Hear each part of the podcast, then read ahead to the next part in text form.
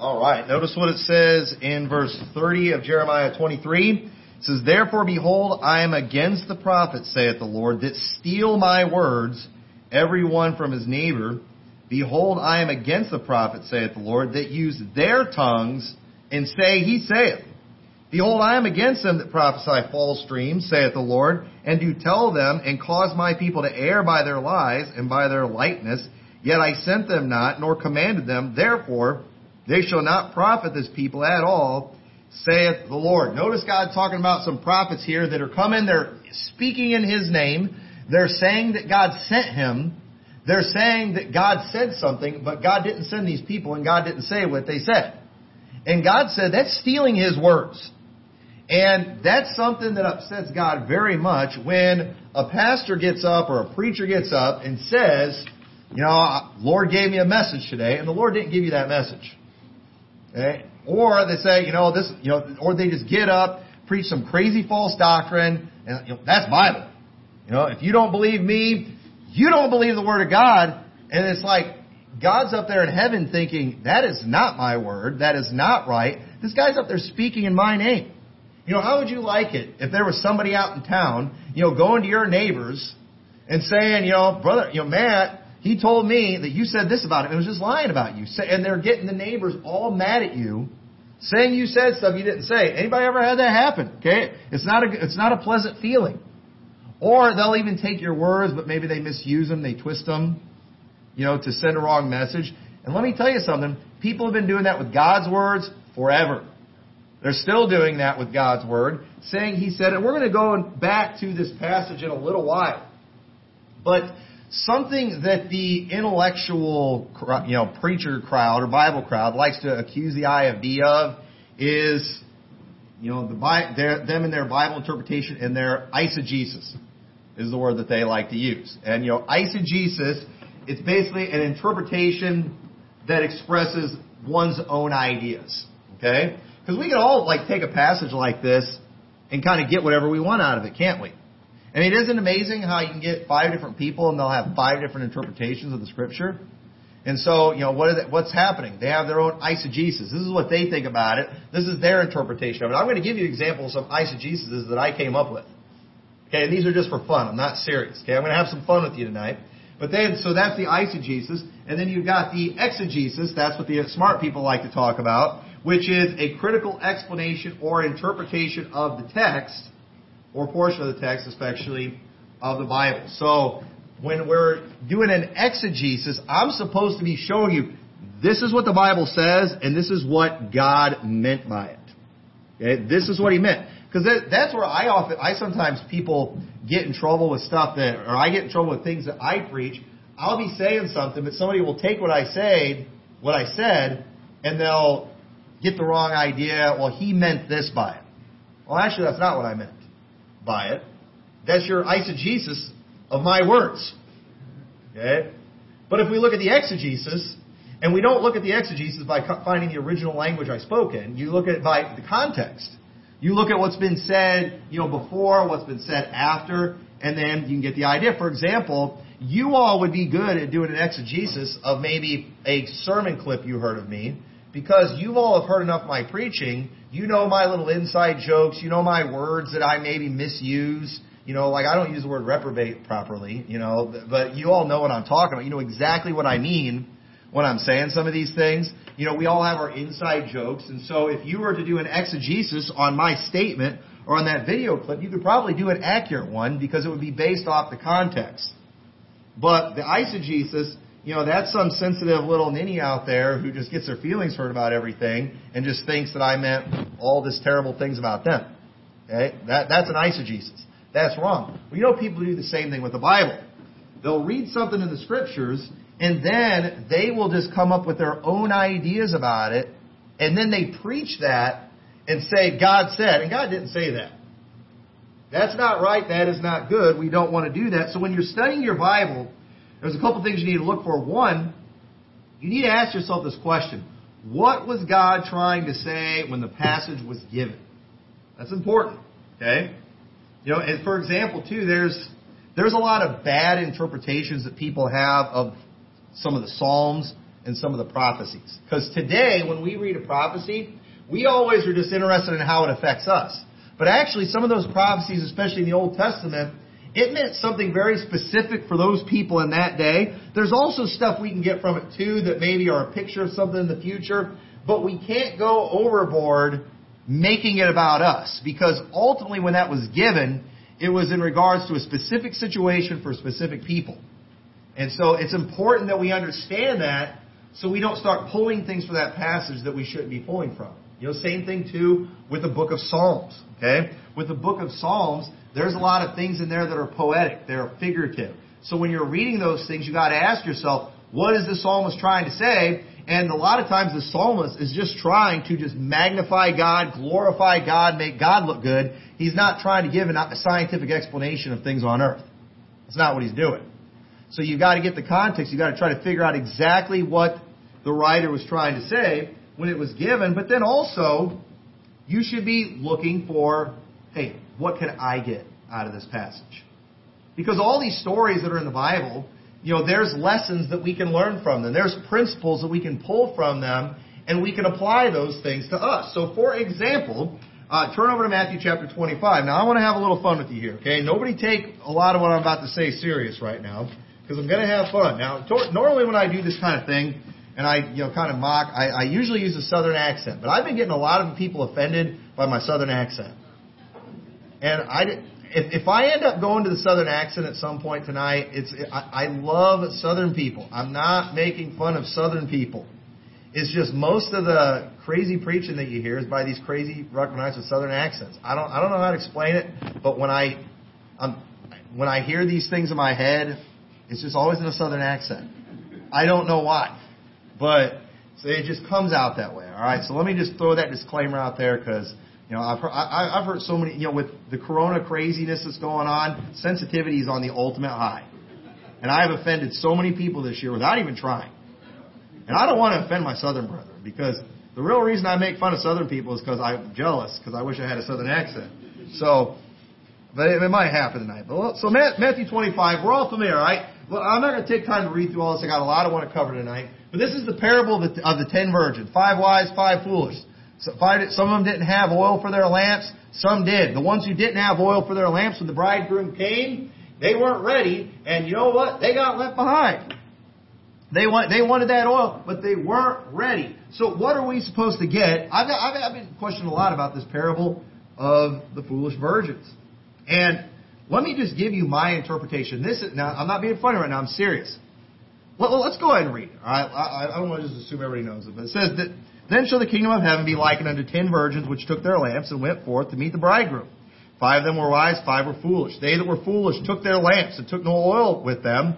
But the wise took oil in their vessels with their lamps, and the bridegroom tarried. They all slumbered and slept. And at midnight there was a cry made, Behold, the bridegroom cometh out to meet him. Then all those virgins arose and trimmed their lamps. And the foolish said unto the wise, Give us of your oil, for our lamps are gone out. But the wise answered, saying, Not so, lest there be not enough for us and you, but go rather to them that sell and buy for yourselves. And while they went to buy, the bridegroom came, and they that were ready went in with him to the marriage, and the door was shut. Afterward came also the other virgins, saying, Lord, open us. But he answered and said, Verily I say unto you, I know you not. Watch therefore, for ye know not neither the day nor the hour when the Son of Man cometh. Now, what does this mean? Because some people will go to this passage and say, you notice how they had to buy the oil, and the oil is a picture of the Holy Spirit. And let me tell you, you think salvation's free?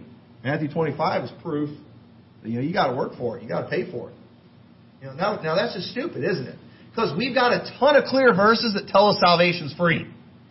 But what do they do? They're going to take a parable and try to apply some hidden meaning. And did you know that the parables that Jesus told, they were like simple stories that you would tell a child to get their attention, to draw a picture in their head, and to give a very simple message. And y'all want to know, here's the de- I, I wish I could get up here and show how much smarter I am than all the pre-trib prophecy preachers on this. But let me tell you, here is the deep, hidden meaning of the parable of the foolish virgins. The meaning is, be ready. That's it. The message is, be ready. Hey, these women, they weren't ready. Well, why weren't they ready? Because they weren't ready. That's it. Jesus has been telling them, hey, be watching be ready for the coming of the Lord. And you know, if, because if you don't, you're going to be sorry, you're going to regret it. Just like, let me tell you a story about some vir- foolish virgins. And then people want to go and they want to dig into this and they want to pull all these things out of it to teach weird doctrine on salvation. This passage has nothing to do with salvation. Teach weird doctrine about Bible prophecy. They want to try to make this. And listen, I could get up here tonight now if I wanted. I could make this passage fit pre-trib. I could make it fit post-trib. I could make it fit amillennial if I wanted to. And let me tell you, a guy who's experienced in preaching, he can take about any scripture and go wherever he wants to with it. Now, I, I try to be careful imitating some of these things because I can do it pretty good, and I'm afraid I'm going to make people think I'm not sincere when I am preaching the truth. But it's not that hard when you're pretty, you know, when you have some experience in preaching.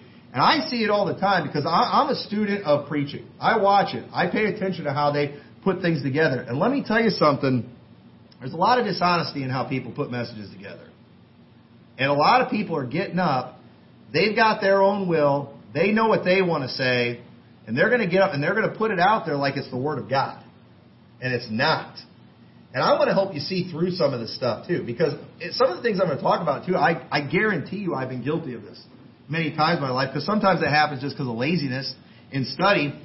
But I'm going to kind of show you some of the tricks in preaching. I'm going to give away some of the hidden secrets and things that are out there, because it's going to help you spot these things so you can tell what's really from the Lord and what's not. And I think it's okay for me to reveal these secrets because, you know, God commended the Bereans for not just taking the word of the preachers and searching these things.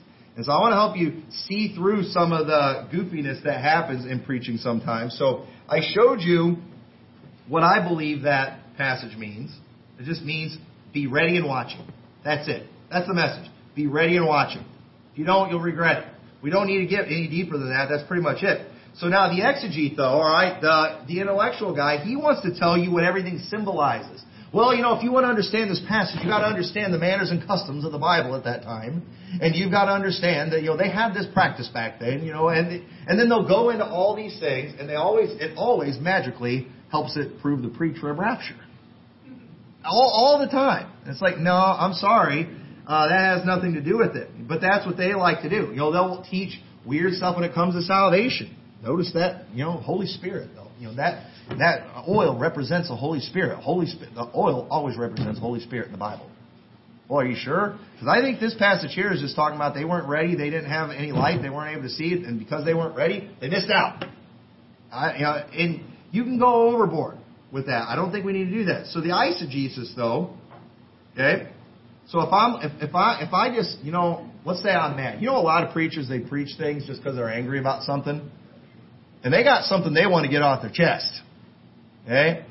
And so there's enough stuff in this Bible, no matter what I'm mad about, I can preach, I can get up, preach the Bible, and just lay it all out there. Right? So let's just say, you know, I'm mad at my wife. This morning, you know, I was waiting for my, I'm waiting for my wife to come out to the car, and I'm sitting out there, and I'm waiting, and she just won't get ready, and I'm just I'm honking the horn, and I'm just mad. You know, I'm mad. It's like, you know, women shouldn't make their husbands wait.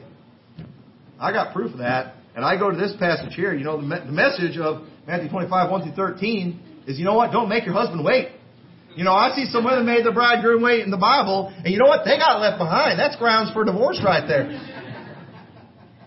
I mean, folks, we see right here, what did the bridegroom do when they weren't ready? He left them. And you know what I did today? I left my wife at home. It's biblical. It was of God that I did that.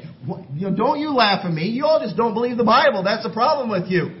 Let me tell you, hey, I know this is a prophetic passage here, but all these things are written for our admonition, and the Lord gave this to me because He knew that I needed to hit my wife over the head with this for making me wait.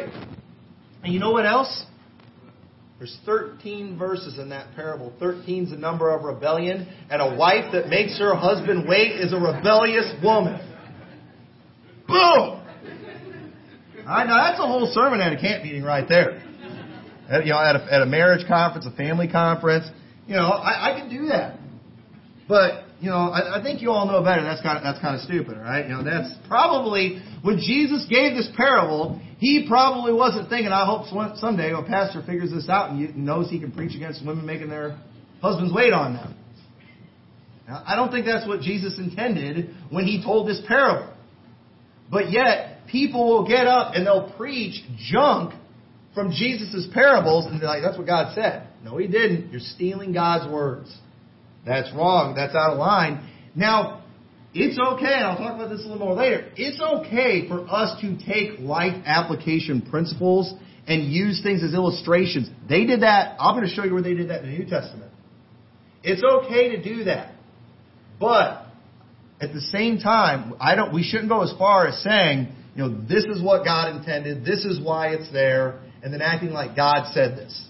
That's that that that's where you know we get out of line real fast. So, you know, in reality, this passage is Jesus is showing the importance of being ready and watching. And so I can make a life application for this and make sure that I'm ready and watching, not just for Christ's return, but you know what? I could pre- I could use this passage talking about being ready for difficulties in life that may come. You know, the Bible warned us about some you know difficult things that might come our way. We should be ready for that. We should always be watching. We should always have our lamps trimmed and ready to go. Okay? Would it be inappropriate if I did that? No. Okay? You know, if I was to talk about you know some impending danger that's coming our way, you know, that has nothing to do with Bible prophecy, and I pull principles for that, that's okay to do that. Okay? It's okay to do that, but it's important that you understand what that passage is really about.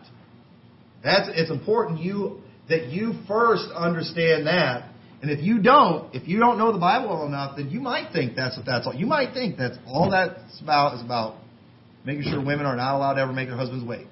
And then we got husbands leaving their wives at gas stations in the middle of trips, and you know, church after church. You know, it does all the. I be leaving my wife places all the time, especially when like she goes into the store to get something. Oh, it's going to be a few minutes. You know, and after three minutes, I should be able to leave then, right? According to Matthew 25, 1 through 13. But no, that's that's probably not way it is. So I, you know, I could use that a principle from there to preach on prudence. There's a lot of ways I could use that passage and, and it's fine, that would be appropriate, but do you see how you can take it too far? You can definitely take it too far. So, turn over Luke chapter 6, verse 1 through 5. I think this is an example where we see Jesus doing this very thing. In Luke chapter 6, verse 1 through 5. It says, It came to pass on the second Sabbath after the first that he went through the cornfields, and his disciples plucked the ears of corn and did eat, rubbing them in their hands. And certain of the Pharisees said unto them, Why do ye that which is not lawful to do on the Sabbath day? Now notice, Jesus did not quote a scripture directly dealing with this law. That's not what he did. Look what he says. And Jesus answering them said, Have ye not read so much as this, what David did when he himself was an hungered and they were with him? And he went into the house of God and did take and eat the shewbread, and gave also to them which were with him which is not lawful to eat, but for the priests only, he said unto them that the Son of Man is Lord of the Sabbath. You know what Jesus did there? He took just a precedent from a story. Okay? That story where David ate the showbread, that was just a story. That was just something that happened in the Bible. And you know what Jesus did? He went and he used that story as precedent for what he's doing. So that's okay to do that. You know, it's okay for us to go and take stories like David and Goliath and use that when it comes to facing spiritual giants in our life. It's okay to do that type of thing. That's what Jesus did, even though at the end of the day, the story of David and Goliath is ultimately about David and Goliath, isn't it? And, all, and a lot of times, too, you know, the trendies, the Calvinists, all they want to preach about is just what the Bible says. And that's good. We should do that. I should preach about what the Bible says, what Paul was trying to teach to that Corinthian church. But you all need life application too, don't you? We all need things to help us and to encourage us, and so we get precedent from the Scripture. So Jesus did that. You know, the Apostle Paul did that. In the passage we looked at this morning, uh, we didn't look at that verse directly, but when he said, "Thou shalt not muzzle the ox that treadeth out the corn," he was he took a principle from the Old Testament to show that you ought to pay the preacher. That, so the Apostle Paul, he didn't go to scripture directly dealing with paying a New Testament era pastor because the old, when the Old Testament was written, they didn't have New Testament era pastors yet. The Apostle Paul is the one, he's one of the men writing all these scriptures. They didn't have all these scriptures, so what did he do? He pulled a principle from the Old Testament that was about taking care of your oxen. And you know what he said? He said, if God cares for oxen, how much more does he care for his servants? So it's okay to do that. So, but though, so that, um, you know, truth is too, you can make life life applications lessons out of pretty much anything. I mentioned this, I think it was in Sunday school this morning. I saw a book one time, and it used to be really popular, on Sunday school lessons from the Andy Griffith Show. And apparently, I think it was a big thing in the Southern Baptists. They would literally go to Sunday school, watch an episode of Andy Griffith, and, there, and there's a lot of good morals on the Andy Griffith Show. Okay? I remember, I remember I was like, Andy Griffith Sunday school book, and I looked at that, and you know, listen, I'm just going to confess it right now. I've seen them all, folks. All right, I, I, I could preach sermons from Andy Griffith. Okay, but I remember I went and looked. I'm like, what in the world? I looked and they had like Opie and the Spoiled Kid. All right, I remember Opie and the Spoiled Kid. There were some there were some great lessons you could teach your kids there. And you know what? It had Bible verses too, along those lines. You and I'm just like, and but I remember thinking, really, Andy Griffith. We're watching Andy Griffith at the church. That just doesn't seem real spiritual. But they were able to pull biblical principles and truths from even the Andy Griffith Show. So we can do that with anything. It's okay if a preacher gets up and gives a testimony, an illustration from his life to help teach something. That's fine. But I'm, I'm saying that to say that a good preacher can make anything fit whatever he wants. And it's not always inappropriate for him to do that, but I'm letting you all know this so if there's like a unique situation that we're facing as a church, and I just show you the scripture that goes along with that, don't be super impressed with me. Okay? Because, I mean, sometimes it might be impressive, sometimes it's. I've, I've heard preachers before get up and they've taken a scripture, something from the book of Acts, and applied it to the situation. I'm like, wow, you know, I wouldn't have even thought of that one. But that actually makes sense. I've had those moments where I've been impressed, and then there's others. I'm like, are you serious? You're, you know, that you're going to use that as the springboard into your sermon. That doesn't make sense. You know, but uh, you know, don't be super impressed with that. That's not necessarily this word of knowledge I got from God. It's just I know how to make things fit what I need it to fit. And all pastors with any experience know how to do that. I hate to reveal that little fact to you, but if you all know that's a fact, you'll be able to kind of see through some of these things when it happens. Because something you need to realize too there's many passages in the Bible that by themselves seem to conflict with one another. Now, I could give a ton of examples of this right here, but I've got a few. But I, if I wanted, I could go to 1 Peter chapter 2, verse 17 and say, honor all men, love the brotherhood, fear God, and honor the king. Bible says to honor the king. And then, if I need you today to do whatever the government says, I'm going to talk about honor the king. You know, if I decided that I'll, you know, I I'm jealous because you all are going to go celebrate July 4th in a way that I don't approve of. I want to do a church activity or soul winning. You know, then I can just go. And it's like, you know what? They were a bunch of rebels. They were a bunch of, you know, bad people because the Bible says honor the king. It does say honor the king. Therefore, Revolutionary War, it was a great sin. It was horrible. Blah, blah, blah. All right? Well, but I could also go to Luke 13:31 where it says, The same day there came certain of the Pharisees saying unto him, Get thee out and depart hence, for Herod will kill thee. They're talking to Jesus here. And he said unto them, Go ye and tell that fox, Behold, I cast out devils, and I do cures today and tomorrow, and the third day I shall be perfected. I'll be complete. You know, I've got stuff. Go tell that fox. I ain't done. Now that's Jesus talking to the king that way. So you know what? I'm going to get up here and I'm just going to rail on the president. Yeah, man, I don't like Trump. He's just a dirty, rotten adulterer and I hate him. And you know what? I hope he drops dead. And all, I can just say all these things I want. And, you, know, you shouldn't speak that way. You should honor you know, the king. You should you know not speak evil of the rulers of the people. Hey, Jesus called him a fox. Yeah, well, the government told you, you know, you ought to shut down. You know what? Go tell that fox we'll shut down when we're good and ready. But if I wanted to, if I want to go along, I got a verse for it, don't I? But if I want to fight him, I got a verse for it too. See how you can preach it either way? I, hey, folks, I've been around this long enough. I can preach whatever I want. I could I could join the Methodist Church tomorrow if I wanted to. All right, I, I could I could I could do that. I'm not going to do it because try to be honest.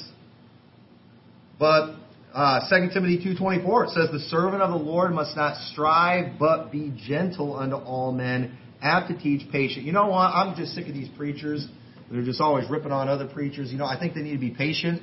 I think they need to be gentle. I think they're just too hard on everybody. And I just think that's wicked. The Bible says the servant must not strive. Why do preachers always want to fight with each other all the time? What's wrong with them? That's so wicked. But you know, the Bible also says, Titus 1.13, this witness is true, wherefore rebuke them sharply, that they may be sound in the faith. So if I want to be nice to a preacher, I got a verse. Hey, I'm just being patient with them. I'm just being gentle. But if I want to be mean, I got a verse too. Oh, and if I want, also in Titus, so Titus, where he says, wherefore rebuke them sharply, he says in chapter 3, verse 2, to speak evil of no man, to be no brawlers, but gentle, showing all meekness unto all men. That's in the same book. We got two different things. I can go wherever I want with this, folks.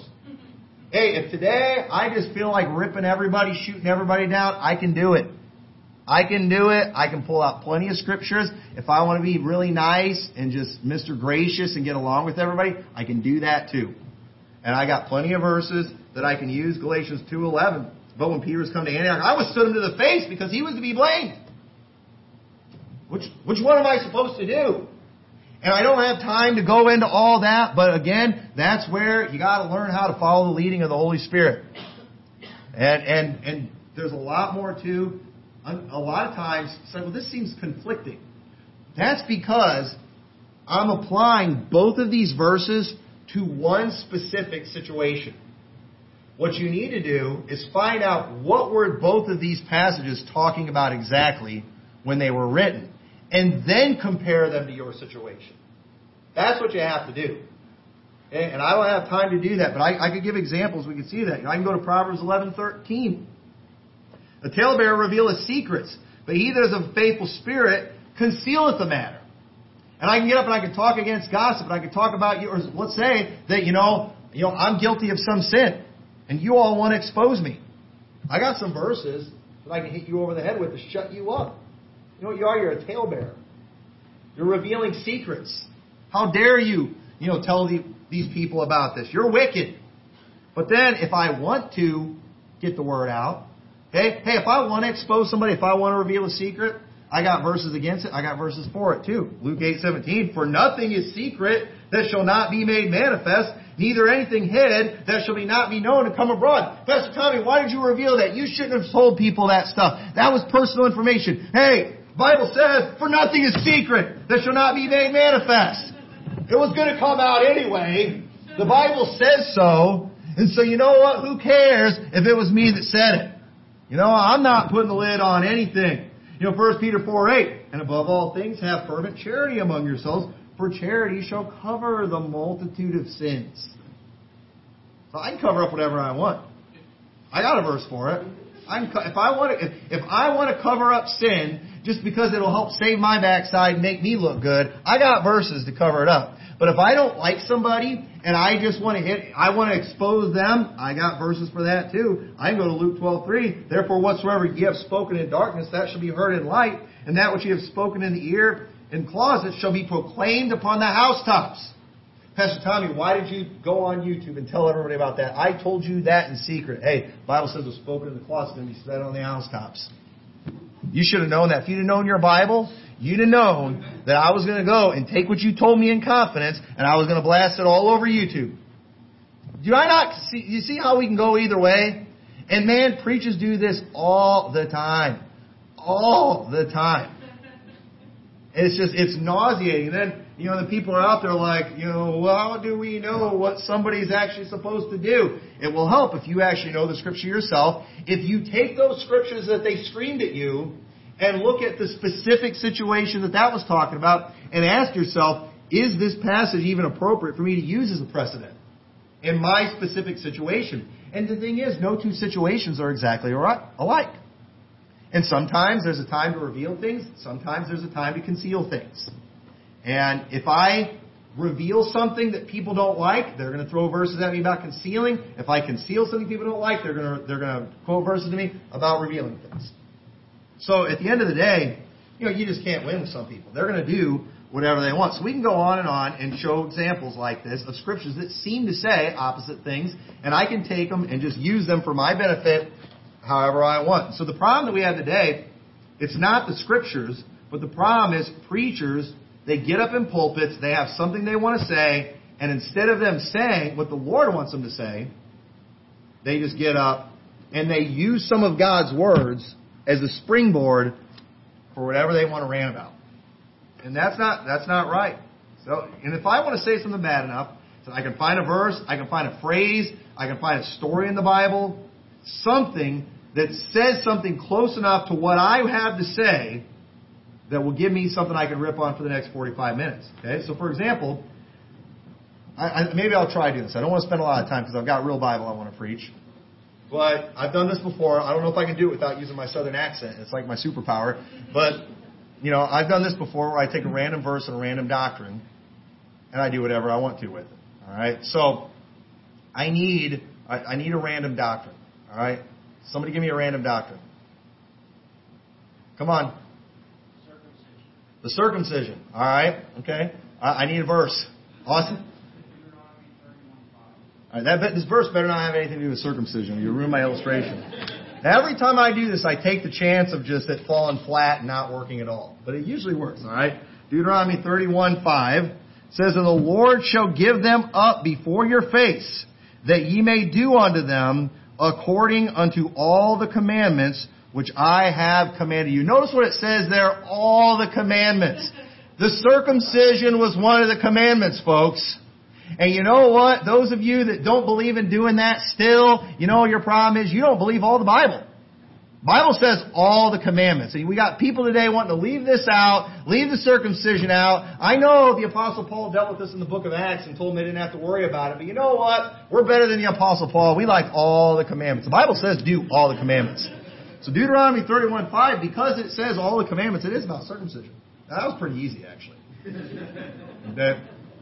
But you know, we we could go on and on. I probably shouldn't waste a whole lot of time doing this. I did that without a southern accent too. It'd have been better if I had a southern accent. But anyway, but another illustration I want to do too. Okay, now, now you're going to love this. Okay, now literally what I did, I wanted to take a story that wasn't from the Bible and just make it about whatever I wanted. And and what I did, I was like looking up like children's stories online, and I looked up Aesop's fables. I've heard of those. And so I literally went, I took the first one, I was like, I'm going to use whatever the first one is. Okay? The first of Aesop's fables I read was this one. I'm going to read it to you, and I'm going to preach a short message. And it's just amazing what I am going to magically be able to do with this particular story. All right? So, this one's called The Wolf and the Lamb. That sounds biblical, too. All right? So, once upon a time, a wolf was lapping at a spring on a hillside when looking up. What should he see but a lamb? Just beginning to drink a little lower down. There's my supper, thought the wolf. If only I can find some excuse to seize it. Then he called out to the lamb, How dare you muddle the water from which I am drinking? Nay, master, nay, said Lambikin. If the water be muddy up there, I cannot be the cause of it, for it runs down from you to me. Well then, said the wolf, why did you call me bad names this time last year? That cannot be, said the lamb. I am only six months old. I, I don't care, snarled the wolf. If it was not you, it was your father. And with that, he rushed upon the poor little lamb. Any excuse will serve a tyrant. Now think about this. You know what? All this lockdown stuff, it's just the excuse for the tyrants. That's all there is to it. They're trying to tell us that, you know what, y'all are killing everybody, y'all are spreading diseases around, but you know what? It's just because they're tyrants and they're looking for an excuse to shut us down because, you know, before they didn't have anything they could pin on us. We weren't doing anything bad. We're just living our lives normal. And then what do they do? They just finally found something. They just made up something. You know why? Because they're tyrants. That's why. And our governor is a tyrant. I, you know, that's the whole message right there. I could also take that too and say that if somebody just didn't like me and wanted to attack me, they could find just about any, it would not be hard to find something because there's no two preachers in the world that agree with each other completely. There's no preacher in the world that's right on everything. There's no preacher in the world that has never done anything wrong. And so if I just decide I'm done with somebody, I don't like somebody, I can pick out one of their sins, I can pick out one of their faults and one of their failures, and I can use it as an excuse to bite and devour. You know why? Because any excuse will serve a tyrant. Now, is that Bible right there? Now, is it true? Now, is it very convenient for me right now to be able to have that? Now, let me tell you something, folks. I put this message together Wednesday, literally. Okay, I did it Wednesday. I'm just saying that just to let everybody know. Literally Wednesday. It's amazing how the Lord works that way. All right, but you, have, have I illustrated to you that it's not hard for a preacher to just get up and say whatever he wants and act like it's Bible? It's not hard. And so, as a pastor, I have a responsibility to preach the word, meaning I need to preach exactly what the Bible says. I also have a responsibility to teach the scriptures and help everyone understand the passage of scripture, what it says, what it means. I'm supposed to rightly divide. That's what we do when we're preaching through books of the Bible. But I also have a responsibility to deal with issues in the church. And so that means sometimes I might need to get up and just do some house cleaning. You know, and this might even mean too, I don't use a whole lot of scripture. I just might need to get up and I might need to talk about some bad attitudes in the church. And I, it wouldn't be hard to find some scriptures about bad attitudes. That wouldn't be hard at all. But you know, sometimes a pastor's just got to get up and he's got to just deal with what's going on in his church. And you know, whenever that happens, that's not time for you to, well, there wasn't much Bible in that message. Sorry, you know, sometimes I just need a pastor. You know, not everything, but now I don't need to get up and just like use one little verse as a springboard, make it very specific for our situation in a weird, twisted way, and then act like all of a sudden now I've got this new thing I found in the scripture as an excuse I can throw you all out of church or something. And then act like it's the Word of God. Well, this is what God told me.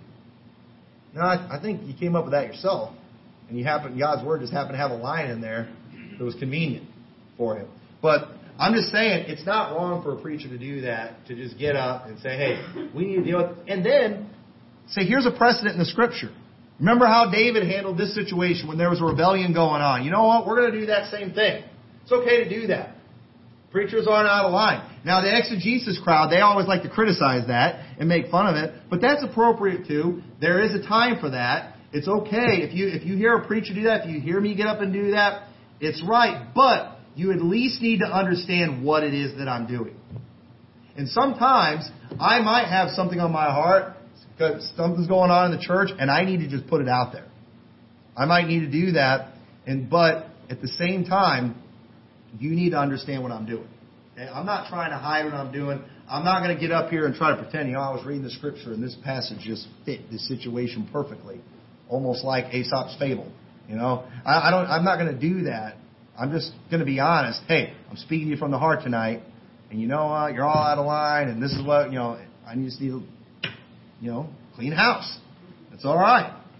And, you know, and there's people out there, they will they'll criticize, oh, you use hardly any Bible. And that's one of the mistakes, too, preachers sometimes make whenever they're dealing with something in their church and there's not a lot of Bible for it, and they try to make a lot of Bible for it. You know, we don't need to do that.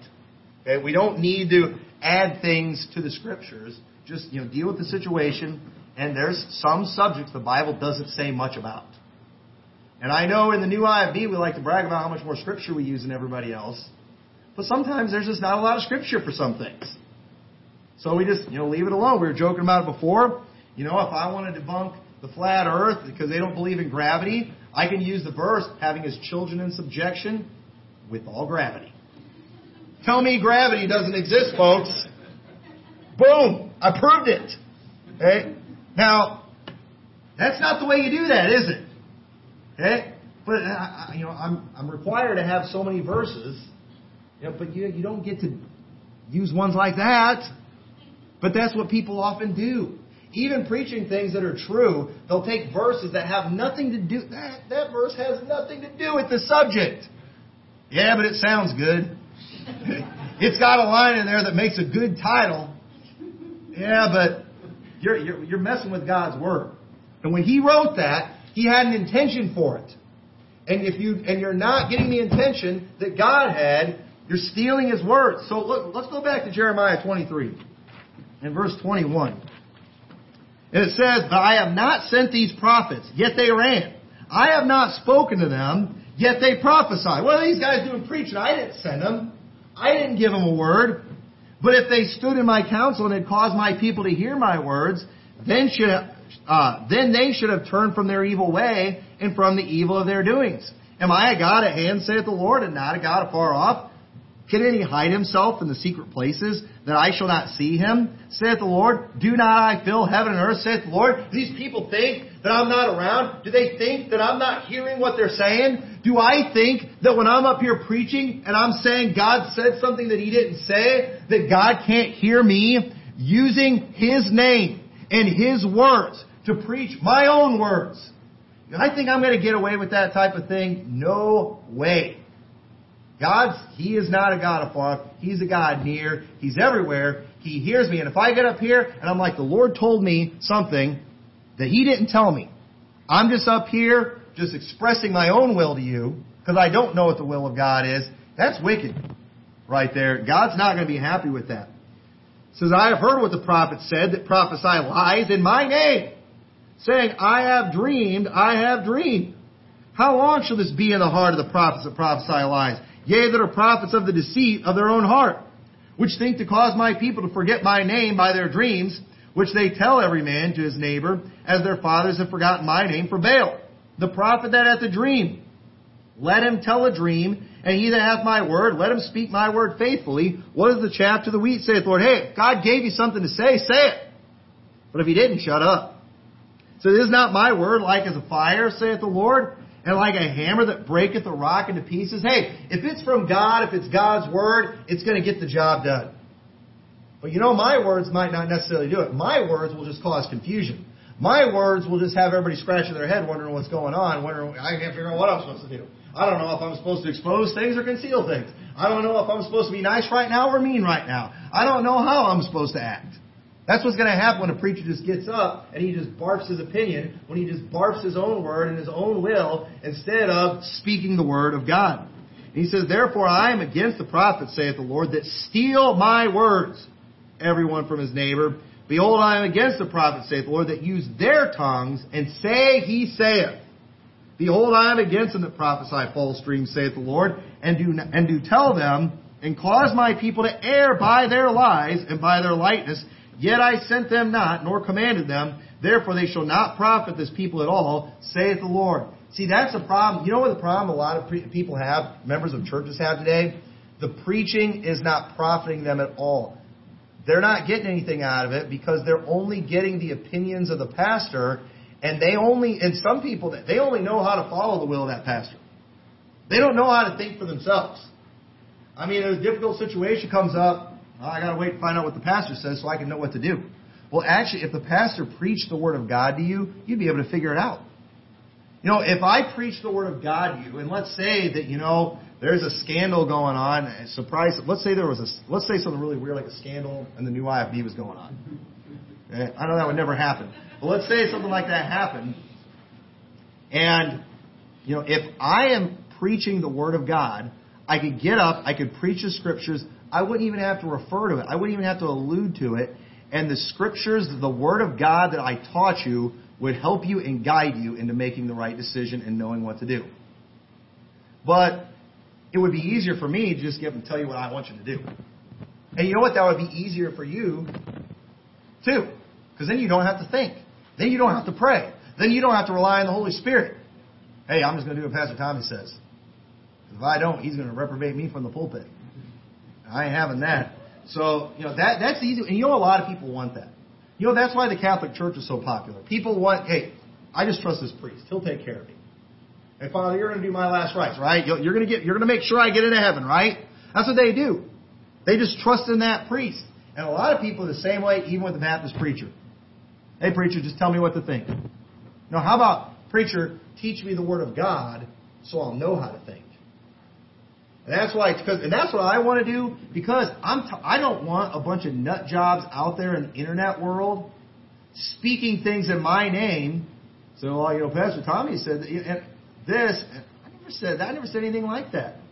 And people do that all the time. A preacher preaches something, maybe something a little controversial, and then somebody takes it and then they go off a cliff with it. They go to some ex- crazy extreme with it that I would never go to. And then they act like I was just I was just following what you teach, Pastor Tommy. No, you weren't. You know, and, and and you know what? It's not my fault if internet people are just completely whacking out of line. Okay? And they're out there. Okay? They're out there. Let me tell you something too. I'm not falling for a lot of the praise that I'm getting on haters' channels right now. Some people think I fall for that. Hey, hey, I've been preaching about this flattery stuff for a long time. I see right through that. I have harshly rebuked people for saying nice things about me before because I, I recognize it's flattery. I see through that kind of thing, but it's like apparently I'm supposed to make a YouTube video responding to every little thing that ever happens with me out there. I don't have time for that. There's too much going on. But you know, these the thing is, if I teach you, okay, hopefully, and I don't see you all going to these crazy extremes out there. You know, hopefully, I'm actually because if you are, you know what it means. I'm not teaching you anything. You know, because then I can say, hey, you know, Austin, you you went way too far on this. You're out of line. And okay, you know, he reins himself back. But did I really help him? Okay, I stopped him in that one thing. But what about the next thing that comes along? I can't be just telling everybody everything to do in every situation. And so if I teach you the Word of God, it'll make wise the simple and you'll just know what to do. And I, and I won't have to tell you every little thing, but if I'm just up preaching my word, I will have to tell you every little thing. I will have to tell you how to handle every situation, and I don't want to do that. So, what you need to learn real quickly, what, what you need to watch for when anyone's preaching, including me, you need to watch for this, is always remember not everyone claiming to preach the word was sent by God. Okay? A lot of people claim it. We see that in verses 21 and 22. We also need to remember that God is also hearing what we are saying. You need to sit there every time I preach. You should be sitting there, and in your mind, you're like a little child. Okay? Who, um, so imagine when you were a little kid, or if you're a little kid, if you're at home and one of your brothers and sisters says a bad word, that you know is against the rules in your house.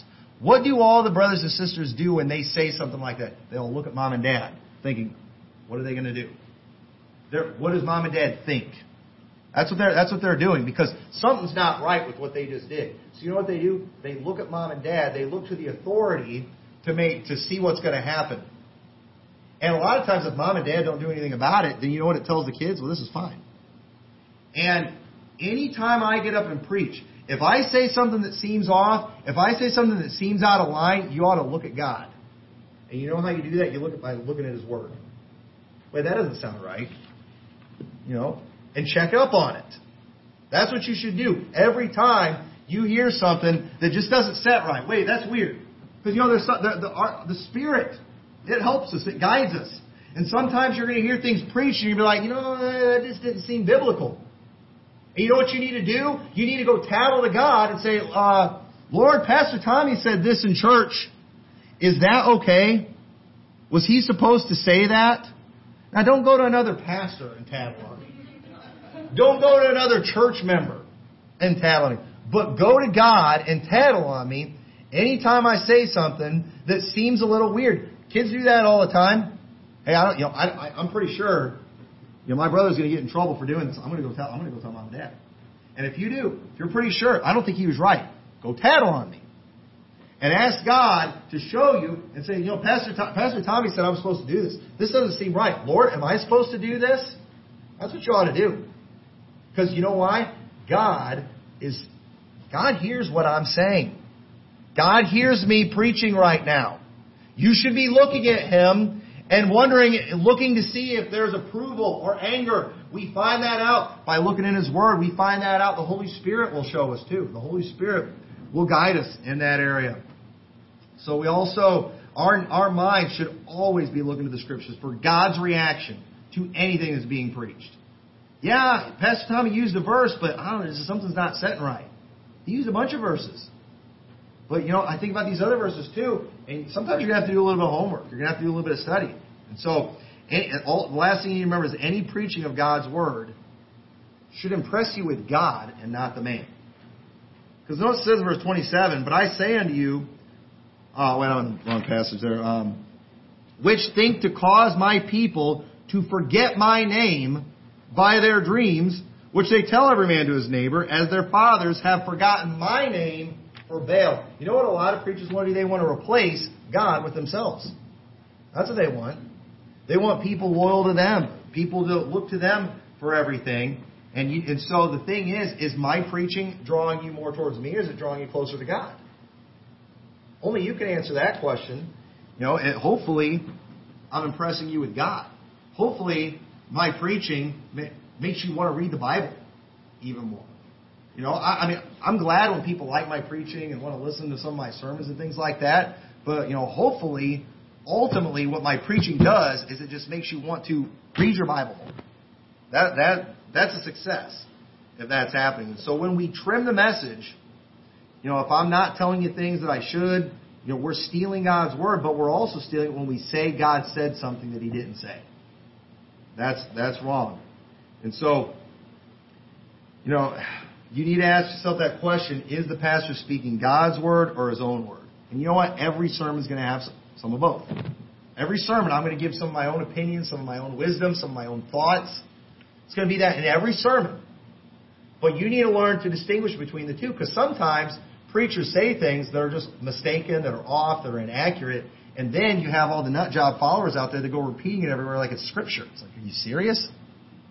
Where did you get that? Well, you know, the pastor said this. Oh, you know what? Pastors get things wrong sometimes. You know, and so you need before you, especially before you go hitting people over the head with stuff.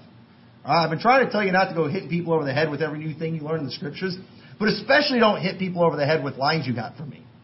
Okay, that's you know, that, let, let's not do that. No pastor is going to be capable of not sharing his opinion somewhere in the sermon, but just learn the difference so you can have discernment and how you apply what's been taught.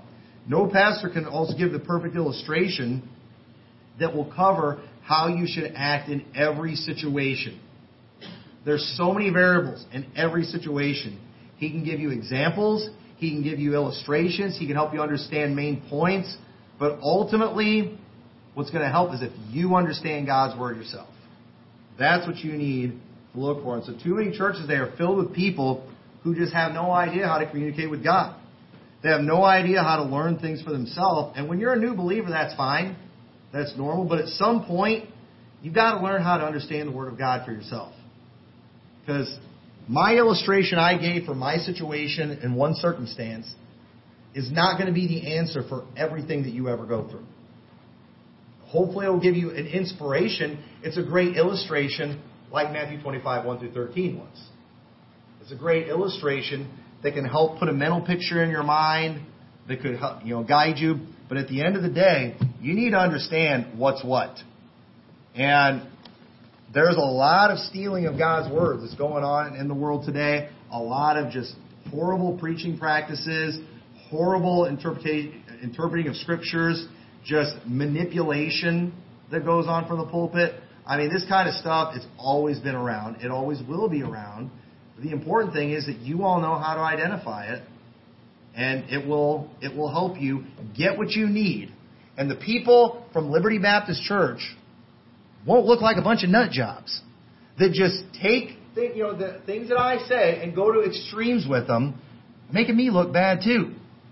I, I don't want that. I want you all to know what to do so you can succeed in life. So with that, let's close the word prayer. Dear Lord, we thank you so much for your word. We thank you for your goodness to us. Help us to take these things to heart. Lord, I pray you'll help everyone in here to be responsible for the preaching that they hear and to take the time to study the scriptures themselves and check up on these things. And Lord, I just pray you'll help me especially not to steal your words, Lord, and help me to uh, be uh, obedient to the Holy Spirit and uh, what I, I'm supposed to preach. In your name we